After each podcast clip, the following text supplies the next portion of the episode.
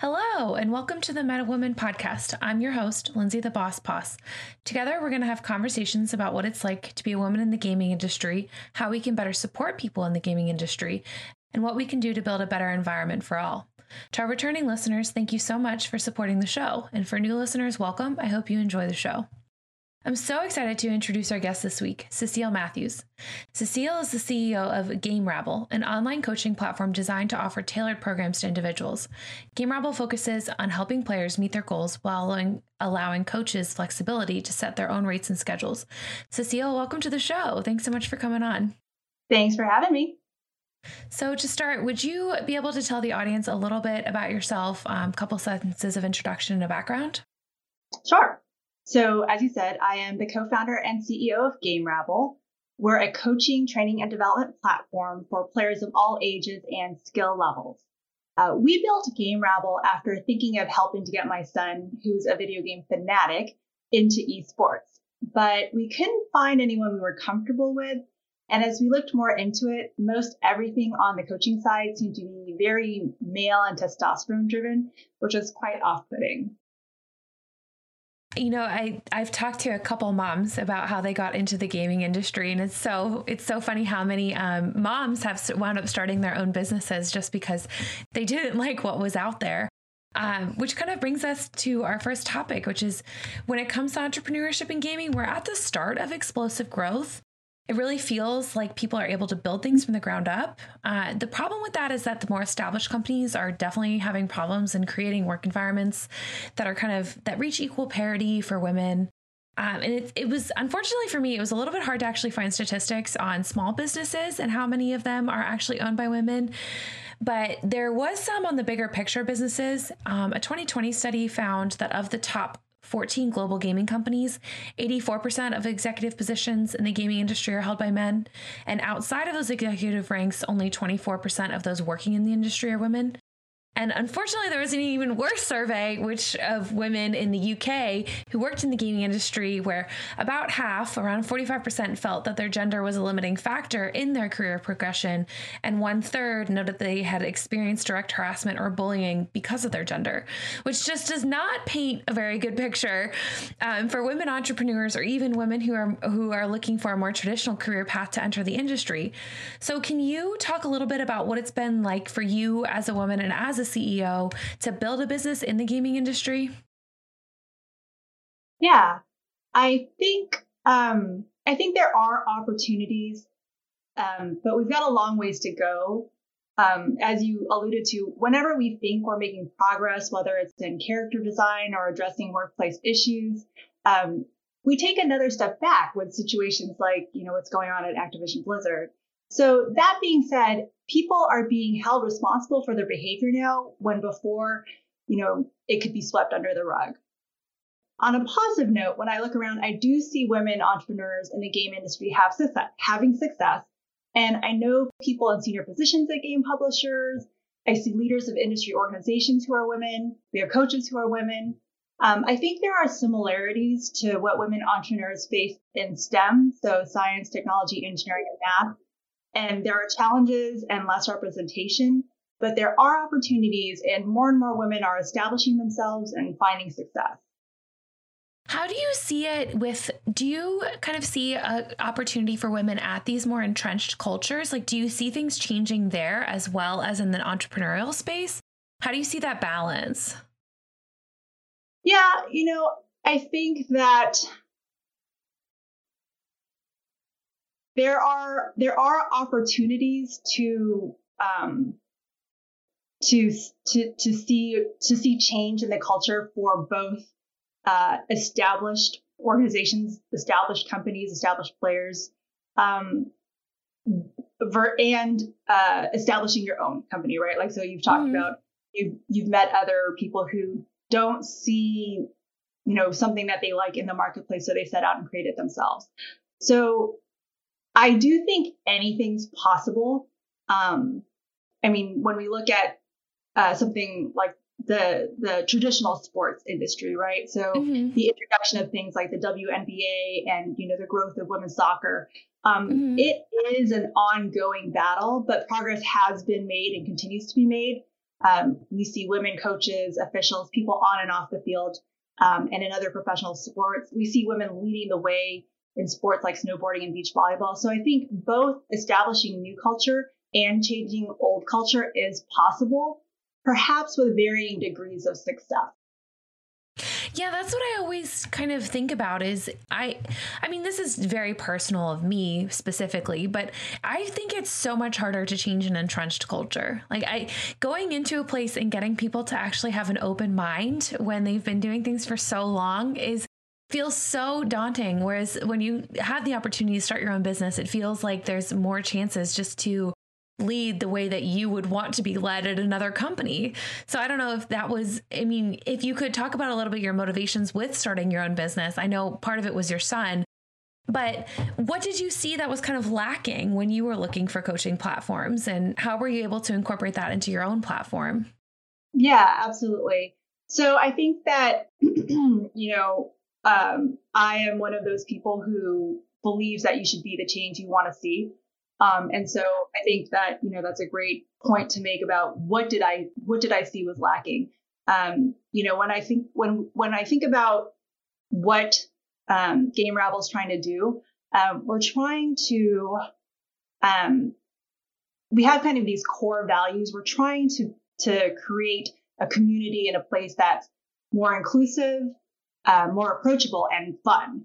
Um, so I feel like when you look at a lot of the other we'll just say uh, gaming coaching, esports coaching um, sites specifically, um, they look very serious, right? A little bit intense, right? Um, yeah. Sometimes kind of intimidating. Like my son was joking with me today, and he was like making that scowling, you know, pose thing, uh-huh. and I was like, yeah, exactly. Like we kind of wanted to bring the fun back into um, gaming, right? Especially for you know the the younger players, so college, mm-hmm. high school, club level um, players uh, that you know you don't have to be the scowling kind of serious player to be good right like you can have a mm-hmm. lot of fun and you know it's you're playing right um, so that's one of the things that um, you know we're very conscious about um, incorporating into um, you know what we offer well, I like that you bring that up because we actually, um, so for those of you that don't know, I'm also a part of the business of esports team. Um, we do a live after show where I kind of get to be a little bit of a gaming pundit and we go over some of the current news. And we actually had a story uh, not that long ago about I, th- I, believe it was CSGO, where at the tournaments they stopped allowing coaches and players to high five. Uh, did you see this story, Cecile? I think it yeah. was, I think it was the podcast where I saw something about like silencing game coaches, and then I kind of had to read up a little bit, but something about like no touching, and then cheering sounded like it might be. right. Well, to be fair, part of that story is that I, I swear it was CSGO, but part of the story was that they had had a massive cheating problem. So this was supposed to be wrapped into kind of the measures that helped address the cheating. But all I saw was a way of forcing players and coaches to do the extremely old style of, you know, we're here to win and you can't think of anything else and you can't have fun. And as a former athlete, that those are the coaches I always did the absolute worst with. So I like that part of what you focus on is actually finding a way to have fun in the game. Yeah, I it just seems so, natural to enjoy. You know what you're doing. It's it's it's video games at the end of the day, right? So um, we we have that philosophy. Well, I like that too because I actually think it helps address some of the toxicity. I think that there's a, a really uh, quick tendency to kind of fly off the handle and get into rage. And as someone who lives with a gamer, I've I've seen that happen a couple times. And I, I've asked him, you know, why do you play this game if you're getting so mad at it? What what are you doing with your time? Like this doesn't seem like fun. So I don't know. So is there any like thing in your coaching platform that I know that you hire coaches who intentionally try to bring the fun back, but is there any type of like training or anything like that that you offer to help people actually focus on, you know, not getting to that point where they're expressing their anger and instead, like you said, at the end of the day, it's video games, enjoying themselves. Yeah, so I would say that um, you know we've intentionally recruited coaches to the platform that um, have experience um, working with younger people and are um, conscious of developing good gamers, right? So kind of developing or implementing good habits from an early stage of gamesmanship, mm-hmm. right? Like, I mean, just like any other sport, you want the players to be good sports.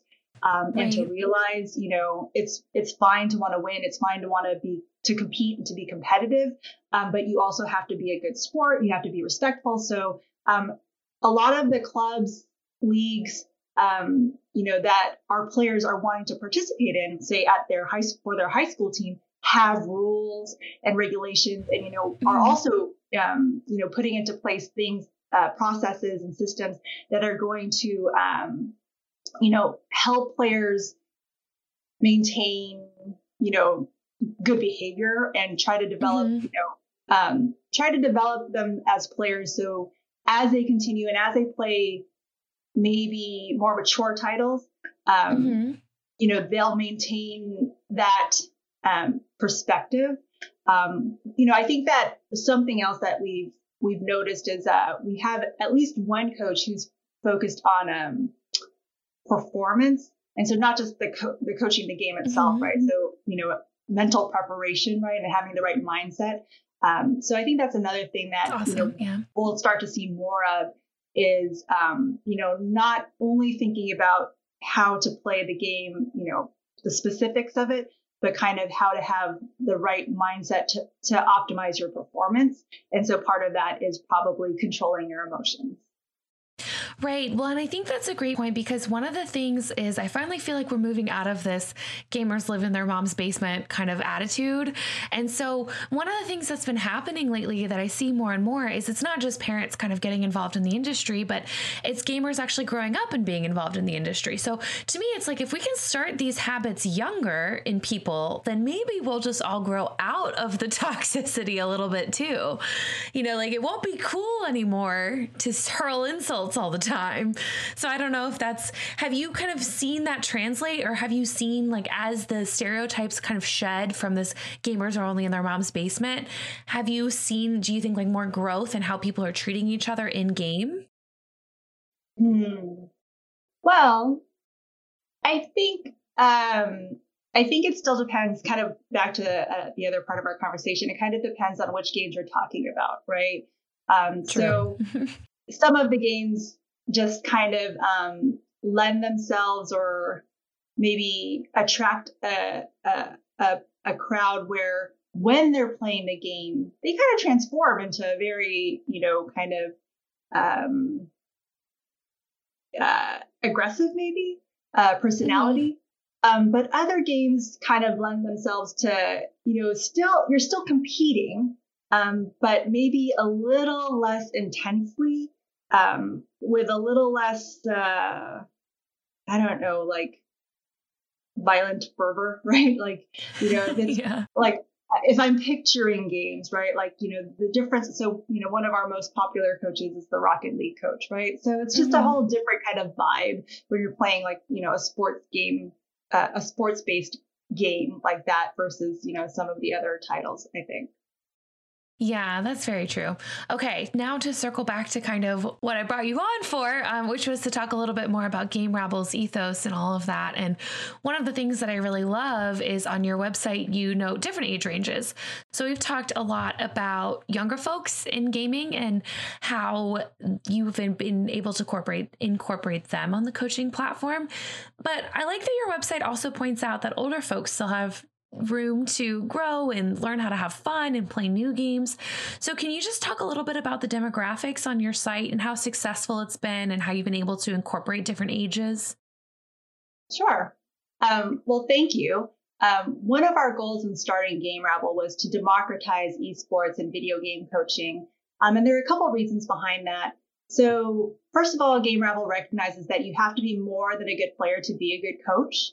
Um, and there are a lot of people out there who would make great coaches, but weren't getting the opportunity.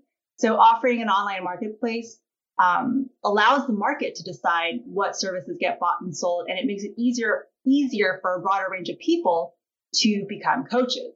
And it also makes it easier for players of all ages, levels, to mm-hmm. find coaches that are a good fit for them. Um, and as far as our demographics and how successful this approach has been, As of right now, we're still seeing a slant towards the 20 somethings, but we're getting ready to roll out something specifically geared to the teens crowd. Um, and we're still trying to break into the graybeard, so graybeard demo of people who just want to show up their friends and coworkers. Um, but we're constantly getting feedback and we're always listening to our customers and we continue mm-hmm. to make adjustments based on what users tell us. And we're just really happy to do that. That's great. Okay, so can you talk a little bit about how players actually do get matched on the platform? Like, is it is is it um player choice or do is there a matching process or what does that look like? So for the most part, on the online marketplace, um, a coach will post their profile and offer sessions, right? So different packages. Um, and then uh, someone who's seeking coaching will come onto the site and search through the coaches. So they might look for a certain game and then, you know, coaches who specialize in certain skills. Um, so for the most part, it's driven just by the player and what they're seeking. Um, that being said, uh, you know, we we are we have a partnership um, with NASEF, the North America Scholastic Esports Federation, and with them, you know, we're working on developing um, a little more of the matching thing that you're talking about. So we're working on developing some programs that help designate certain coaches as you know skilled you know maybe they'll you know have certain training that prepares them to work with NASEF clubs um, and so in that sense there maybe down the road or maybe at some point there will be some um, some kind of a matching process but at least in the initial stages it's more of preparing the coaches for the expectations or making sure they're prepared to coach um, teams um, at that level. Gotcha. That makes sense. Okay, so it's a little bit of a customer's choice at the moment. Is what it sounds like, which which is great. Um, I mean, that allows a lot of flexibility in uh in, for the people who are actually paying for services. So that works well. I wanted to because I mean this is a woman focused podcast, but I also want to talk about inclusivity in general, which is why I brought up the age uh, the age bit because as a woman who's getting older, I very much appreciate when things are uh, geared towards different ages and not just towards the teen crowd. But you are also um, you work with a lot of different people on your platform, I know.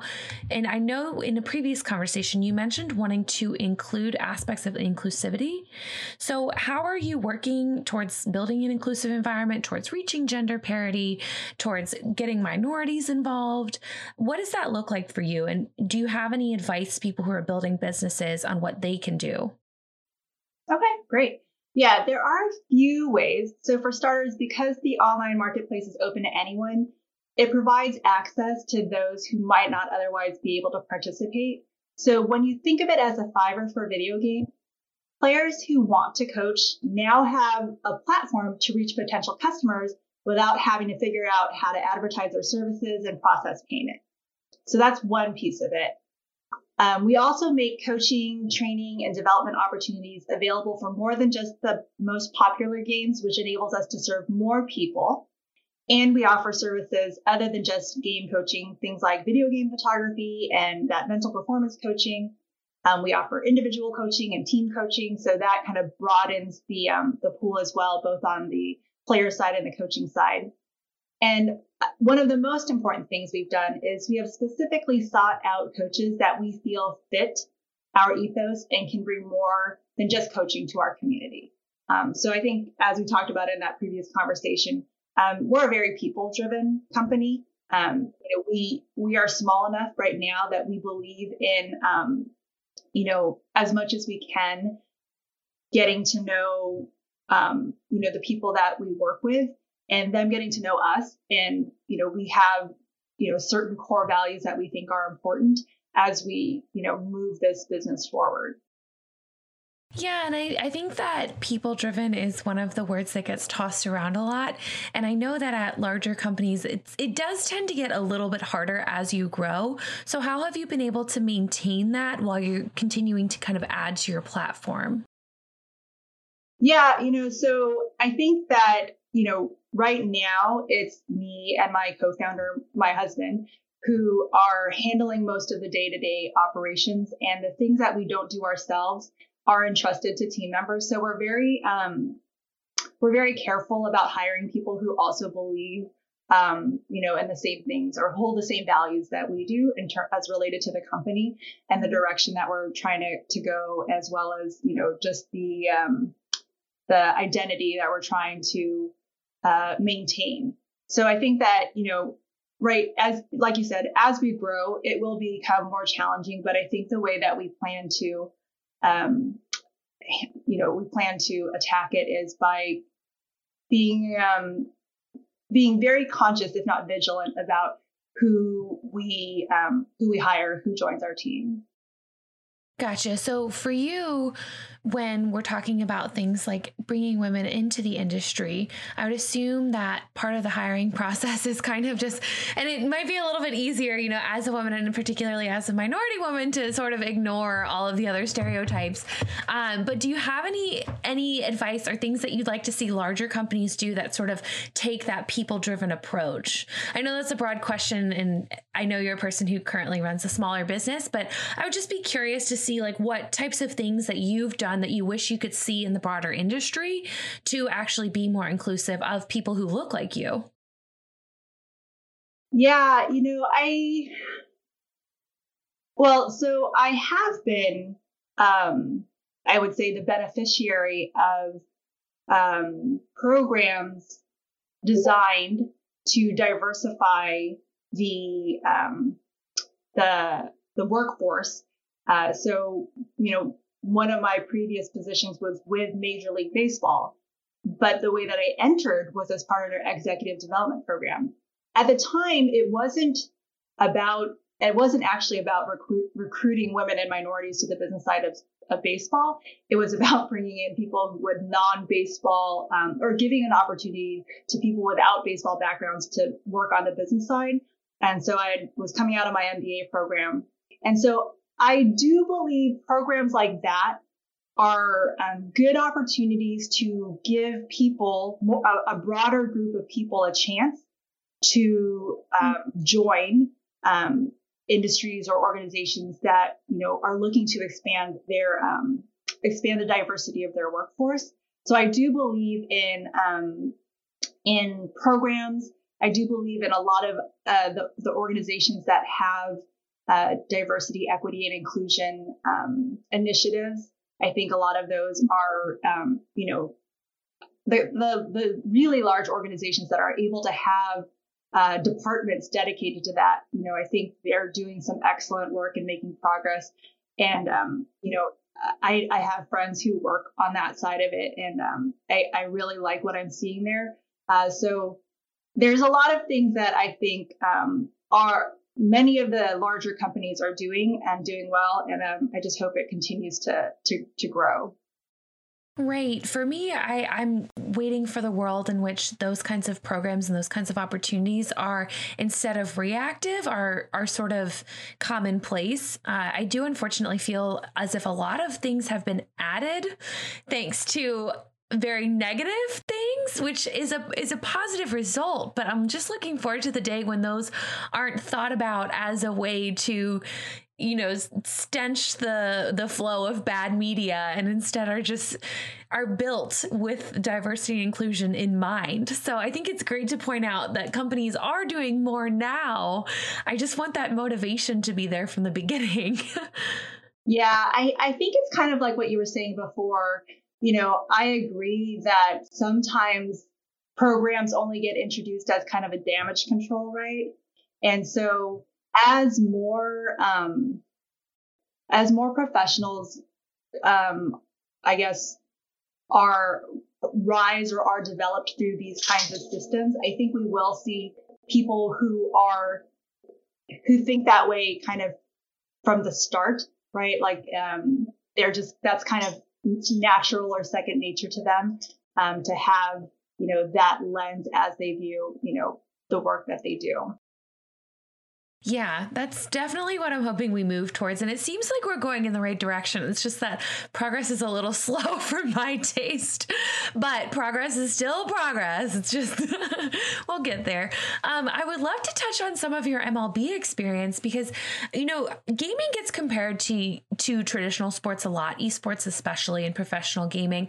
I'm not positive that there's necessarily a one to one comparison. I think they're very different. And, you know, in the business of esports, we've talked a lot about the differences between them, but that doesn't mean that working in a professional sports organization doesn't sort of translate, at least somewhat, to the gaming industry. So, what are those overlaps like for you? And how do you think about traditional sports versus professional gaming and kind of the connection between the two?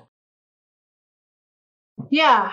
Um, I mean, I was thinking about it this morning of how, you know, professional sports, um, you know, the major the major sports like um, MLB, NFL, um, NBA, uh, the the the viewership for some of these sports is, is still very high um, especially for their marquee events. So we'll just say the Super Bowl, right? Um, but I think, you know, there's so much data out there that supports that kind of on a daily basis, on a on a more consistent basis, there is super high engagement with gaming as um, an entertainment platform or as a, as a form of entertainment, right? So people watch it, people play it, um, they, they get different things from it. They um, they socialize via gaming. They um, relax via gaming. Um, so in the same, so it's interesting because you think about like sports. You know, some people throw on a game. You know, just they just want to sit back and relax at the end of the day and watch a game. Some people have that now with gaming, right? Um, and similar, another like another entertainment kind of um, property that is you know, in the similar kind of idea or field is movies or TV, right? Like you just want to throw it on, consume it. Um, and so I kind of see that um, that's one part of, you know, the similarities between um, esports and video gaming and traditional sports. Um, but esports and gaming are in its very early stages. And so that means that, you know, there's a lot of um, a lot of room to grow as kind of the time that you know the the especially I would say the younger generations are spending on traditional sports is now shifting towards esports. Definitely. Mm-hmm. Yeah, I also do think that there's totally different stories depending on the sport. I mean, I'm a huge NBA fan. I played basketball for 17 years. I played it in college. Like I grew up with basketball. So the NBA totally has my heart. But what I've really seen that's cool with the NBA is that they're reaching into esports partnerships and developing things that reach more out to gamers and getting in on the culture. Cause I, I do think gaming is really tied to, you know, music culture and fashion culture um, and sports culture. But I, I think that some leagues have really stepped up in terms of those partnerships. And I think the NBA has stepped up the most. I'm totally biased, but they've just done such a good job of encouraging that. And so many NBA players stream and talk about streaming and all that stuff.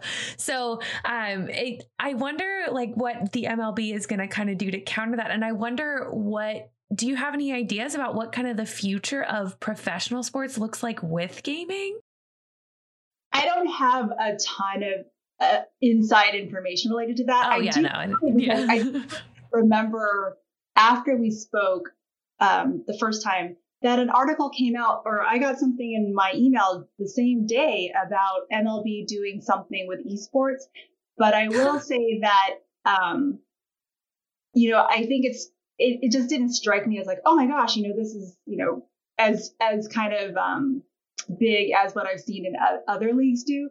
So that could have been just me. Like it just, you know, kind of got lost in the shuffle. Like I just had so many things that I was thinking about that it didn't make a huge mm-hmm. impression on me. But I think like we were talking about with other things, like, um, progress can be slow depending on, you know, which industry or organization within the industry. But that being said, I think that, you know, the force of, um, the influence of gaming is probably hard to ignore. So they're going to have to figure out, you know, how they're going to um, become involved and you know what they want to do to kind of partner and activate around it.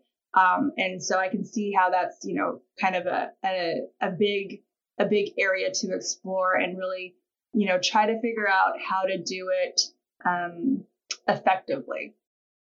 Yeah, well, and with that, I will say we're talking about all these professional sports leagues, and they're all male leagues. So there still is the problem of getting women's leagues uh, the same amount of attention, or or just the same amount of interest. And as a f- former female athlete, I'm the first one to admit that they're very different sports. Um, even when they're even when they're the same sports, you know, women's versus men's strategy can look completely different, and building a fan base can look completely different. Um, I wonder, do you feel the same way about women in esports? Because obviously, women in professional gaming are also having the same sort of difficulties in reaching parity and building the followings and all of that.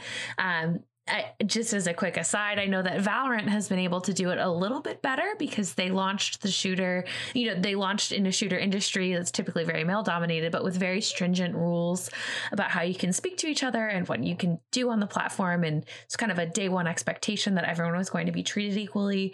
And so I think as a result, like women's viewership of Valorant is much higher and there's all women Valorant teams and all of that. But I mean, if we're the same path of traditional sports for men and women, like I'm not super excited for esports. Um, I think there's an opportunity to do a lot more. But from your between your experience in professional sports and now working in the gaming industry, how do you see the development of like these of, of professional esports, and how do we do a better job of including women?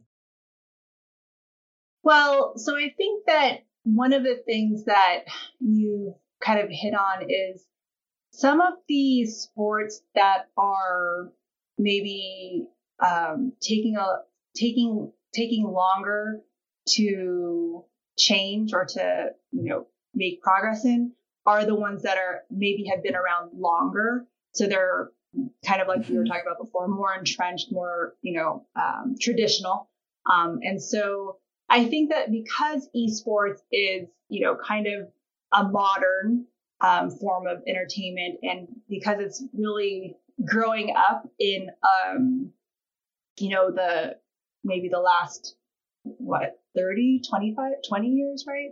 Um, because people are kind of from a different generation, at least, um, I'd like to think that we are starting at a point that's, you know, closer and more people um, are, even though it's not, you know, close to parity, there are more people who are um, interested in, active in, mm-hmm. um, playing and continue to play. But I mean, I think that you're right, though, that the fact remains that, you know, there are lots of people. So another project that I've been involved with, and I mean, it was, it was a while ago now, so it's kind of dated, but I think, you know, similarly, we've made some progress, but some things are still the same. So another product project I worked on was the women in sports, um, like how to attract, retain, and monetize women and women in sports, and it was kind of related for it was a project for ESPN, uh-huh. and so you know back then we were looking at you know there's a lot of people who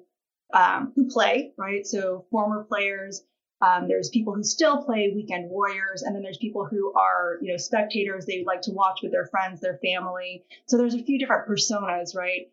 Um, but it's still just less than for sports. Um, it's less, fewer um, women are fans, spectators, everything than men. Um, mm-hmm. But I would like to think because you know, there are more women participating and, you know, becoming involved with esports earlier that will be able to kind of retain and grow them, um, more of them, I guess, over time. That's a really good point, I, and I can see what you're saying. It, it, just to to kind of sum that up, you're essentially. I think what I'm hearing is that sports are more geared towards men and more towards men's interests, but gaming seems to not have as strong of a hold over just men. I also I think it's possible also because gaming is a much wider industry. Sports are very narrow, um, and it very uh, skill based and ability driven. Um, whereas gaming, like as as uh, one of my friends say, everyone is a gamer if they find the right game.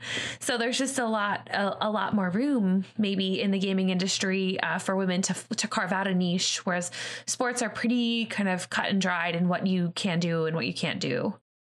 Yeah, I think that's a great point that we haven't you know we haven't even broached before. Is that you know I've heard from other um, people when I talk when we talk about esports and how it um, how it enables people who wouldn't necessarily be able to participate in a team sport to play, mm-hmm. right? So people who don't necessarily have the physical ability to be on the football team are now playing on the esports team and they're actually playing mm-hmm. alongside somebody who also plays on the football team, right? So it really just right. kind of brings together um, people who might not have played together otherwise and to a certain extent levels the playing field, you know, because it's not based on, you know, size or, you know, right. coordination or, you know, coaching of, you know, how much time they've spent playing a different, you know, a traditional sport. Mm-hmm. Yeah, there's definitely yeah. I think that's yeah. We're we're saying the same thing, but the point is that there's a much wider base. So hopefully, when people are building leagues and things like that and doing professional uh, creating professional opportunities, there's kind of a recognition that, hey, it actually doesn't matter as much.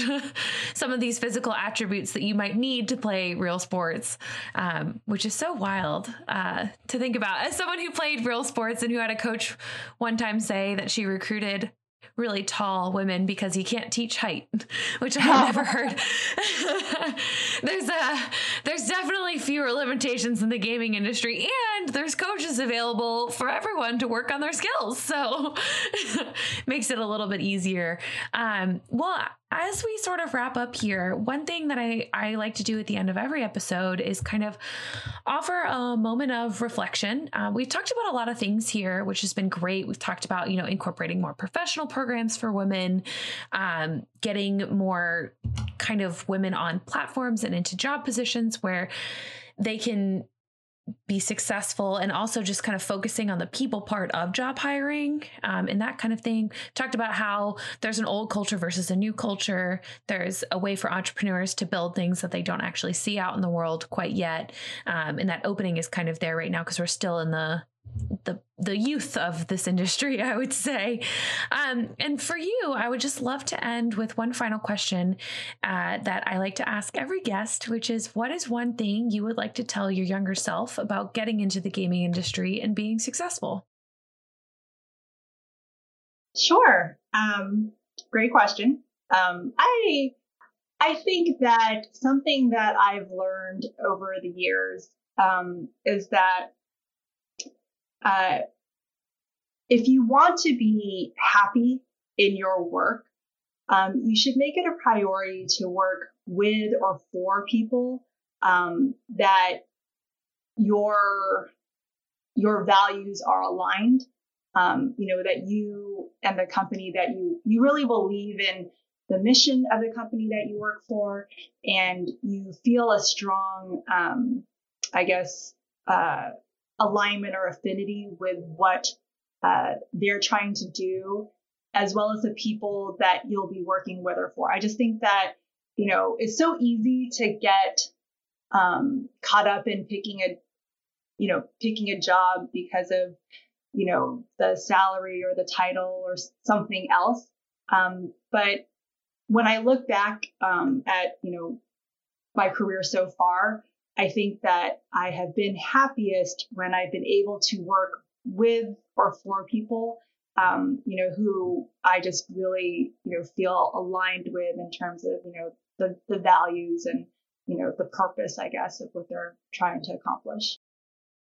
Okay, so I was going to let you have the final word, but I have to chime in because that is just so apt for kind of what we're seeing. And this is a little bit outside the gaming industry, but across all industries, you know, we're experiencing the great resignation and people are finally, and honestly, this is advice I wish I had had six, eight months ago when I was at a place where I wasn't doing so great mentally for myself. And so I think, like, I think saying that and saying that you should believe in what you work in and not take a job just because it looks good on paper or because it has a really high salary. If it's making you miserable, like you should leave it behind. So I think that's really good advice um, for anyone, not just women in the gaming industry.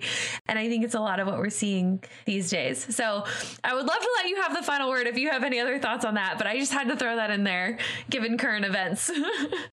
Yeah, no, I mean, I think that, you know, I think that you're right that, um, you know, I, I, so now, you know, I, I think that, you know, it's just uh, the reality that sometimes you have to take a job that you don't like, but don't stay in it longer than you have to, right? Like realize yeah. that, you know, I'm just doing this to pay the bills, but I really need to find something that's better aligned with, you know, what I want to do or what I believe in or like, you know, I mean, you know, I've I've really kind of discovered a lot about like this intentionality thing, right?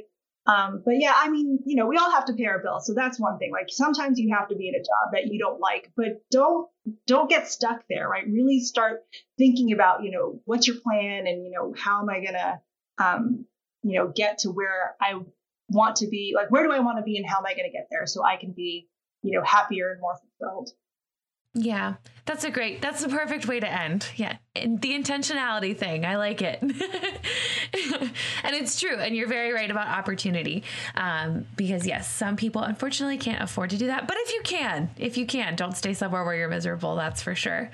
Uh, Cecile, thank you so much for coming out today. It's been such a joy talking to you once again. Um, for all of our listeners, make sure you check out Gamerabble for all of your coaching needs. Um, and if you're interested in being a coach, highly encourage you to apply apply and send your send your resume off to Cecile. Um, and yeah, thank you so much for coming. It was great having you. Yeah, thank you too, Lindsay.